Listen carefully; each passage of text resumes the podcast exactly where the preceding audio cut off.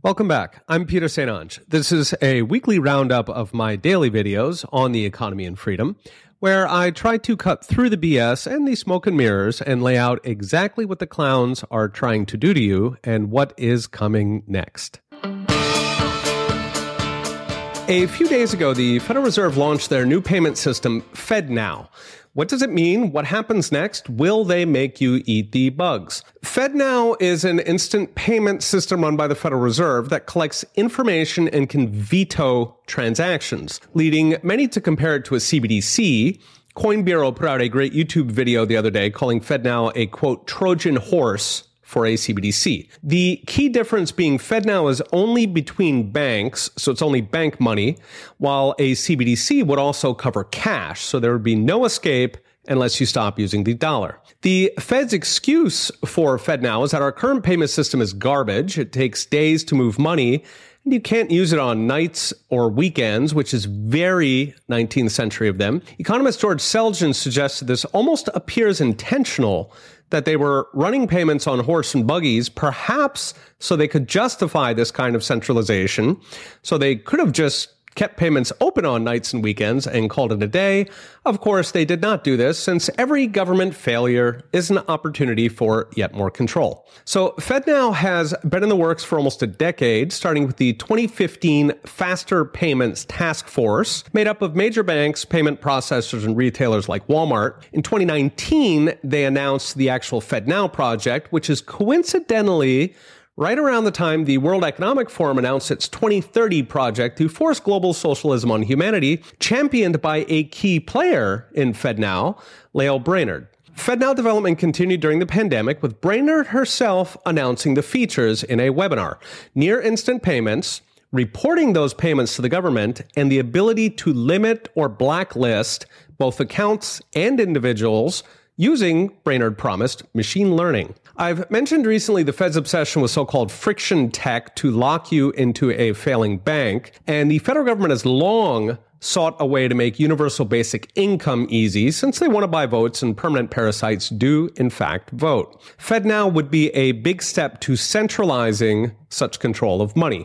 So, what happens next? In the near term, expect a sharpening of the federal government's ability to surveil transactions, to harass people they don't like. In both cases, a level up from the surveillance state we already have in today's banking system, the one Justin Trudeau used against his people. As for freezing you into a bank or universal basic income both await crises that our ruling clowns obligingly deliver like clockwork. Future bank failures will surface the friction talk, while any jump in unemployment will be the bat signal for the professional activists and media and non government organizations, which are government funded, to get working on that universal basic income. Governments have spent 50 years building a surveillance panopticon into our financial system using tax avoidance and terrorism terrorism as the go to excuse. And despite the Fourth Amendment clearly forbidding such dragnet surveillance absent probable cause of a very specific crime, none of this stuff is popular among voters.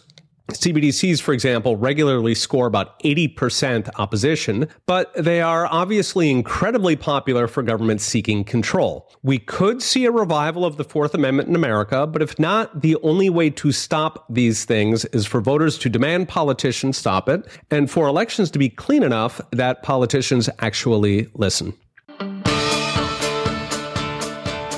More than 650,000 American workers are threatening to go on strike this summer or have already done so. Bloomberg calls it an avalanche of work stoppages not seen in decades. Now, many of us have been enjoying the combined actors and writer strikes in Hollywood, but now unions in trucking, automakers, and even UPS delivery drivers are threatening to strike.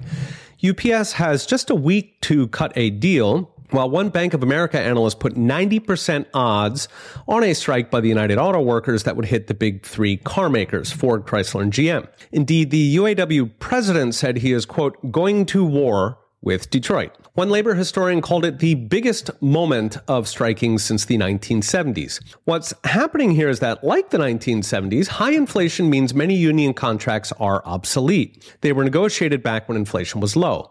In fact, inflation is up 16% in Biden's two and a half years. So not only are they looking for catch up, they're looking for payback for taking one for the team. In fact, this unrest is happening worldwide. France has been rocked all summer by union riots over rising costs of living and pension reform to which they added migrant riots last month.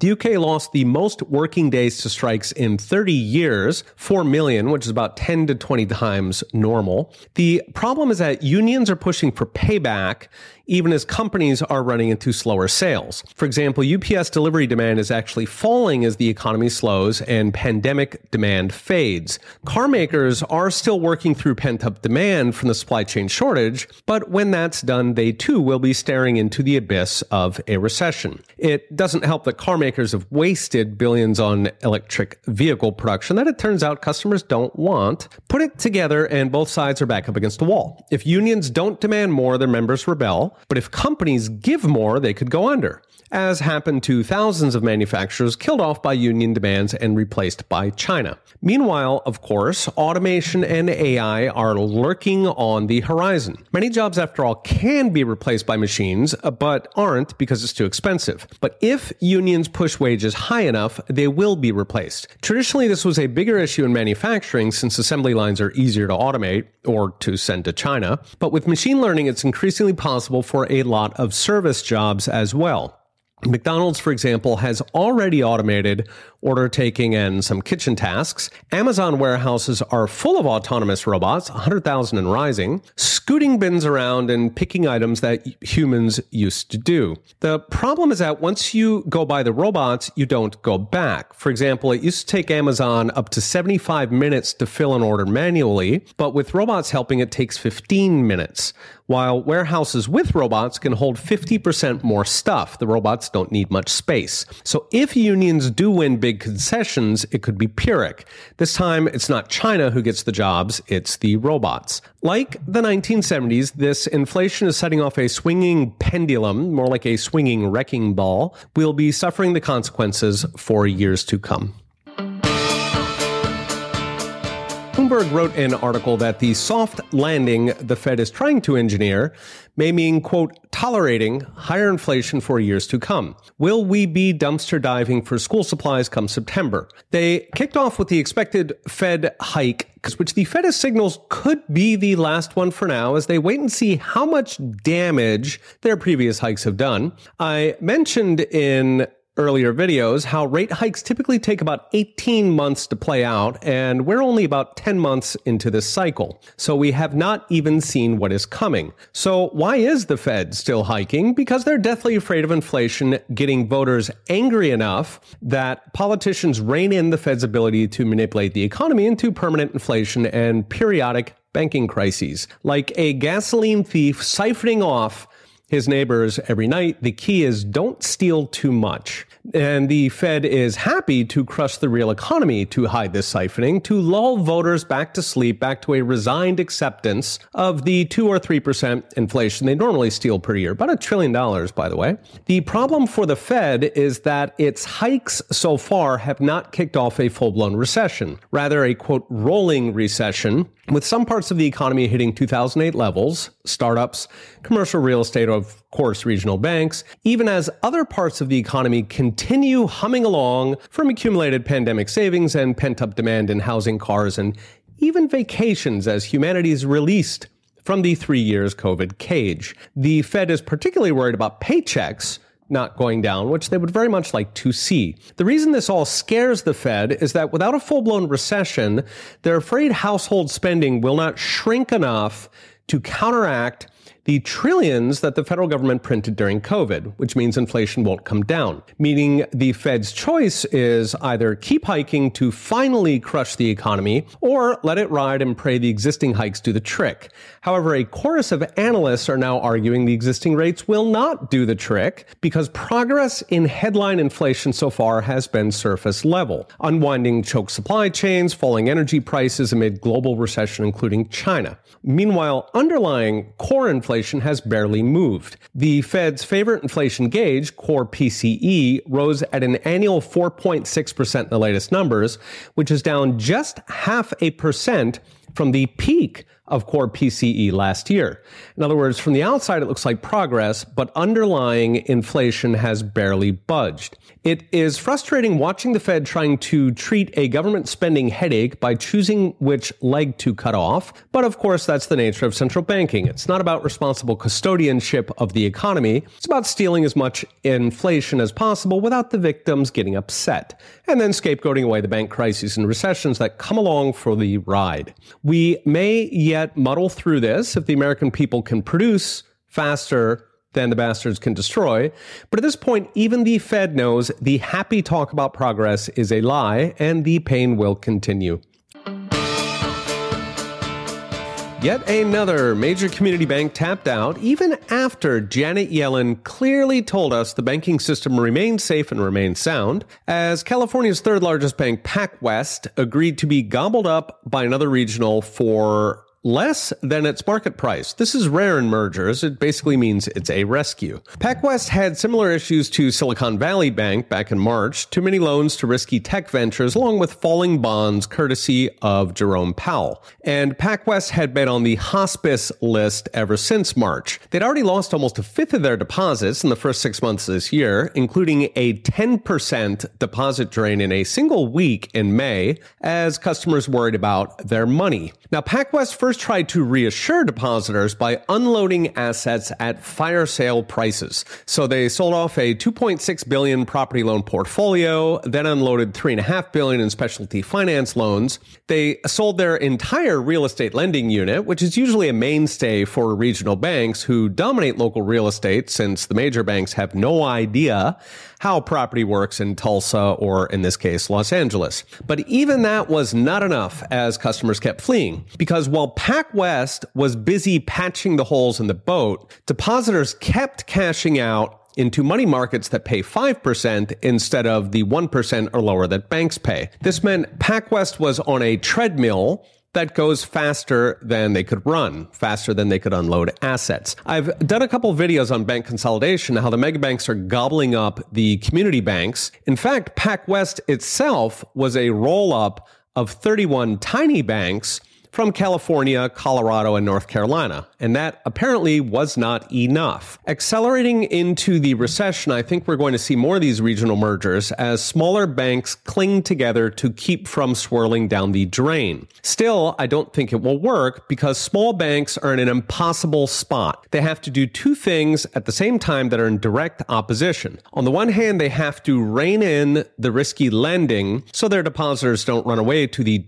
too big to fail banks that enjoy gold plated bailout guarantees from Janet Yellen and Jerome Powell. But at the same time, they also have to offer depositors enough interest to keep them from withdrawing to money markets that pay five times more. Again, courtesy of Jerome Powell's interest rate hikes. In finance, it is basically impossible to simultaneously reduce risk and raise return, meaning that they are digging the hole, they're just digging it differently. It's activity, it's not progress. So now we will see this play out in real time with this new merger. The new acquiring bank has already promised to sell off 13 billion in assets. That's over a third of the combined bank, so it starts to look almost like a liquidation. At that point, we will see whether this was an actual rescue or whether it was a drowning man pulling his rescuer down with him.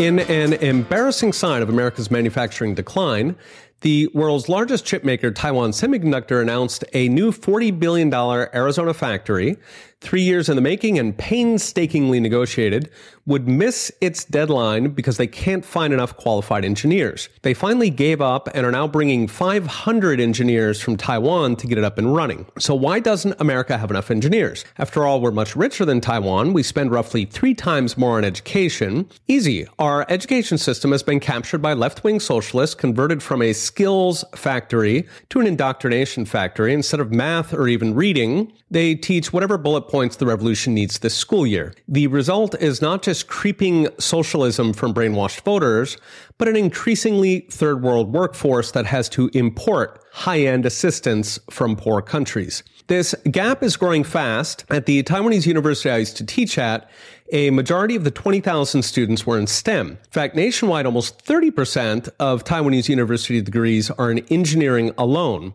In the US, it's 6%, many of them foreign students. And it's not just lobotomizing our college students. Our system fails on the most basic level, contributing to generational poverty. Last month, I mentioned that Baltimore schools reported 93% of students were not proficient in math. Fully 23 schools had precisely zero students who could do math, and another 20 schools had a single student who could do math.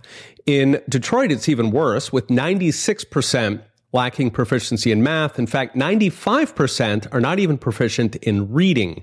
Keep in mind, these are these schools' own numbers. And note they do this with plenty of money. So Baltimore spends 21,000 per student to fail to educate them, 30% more than the rest of America. Even Detroit spends over 15,000 per student, which is within 3% of the nationwide average. In both cases, incidentally, they spend about 3 to 4 times more than Taiwan spends to actually educate children.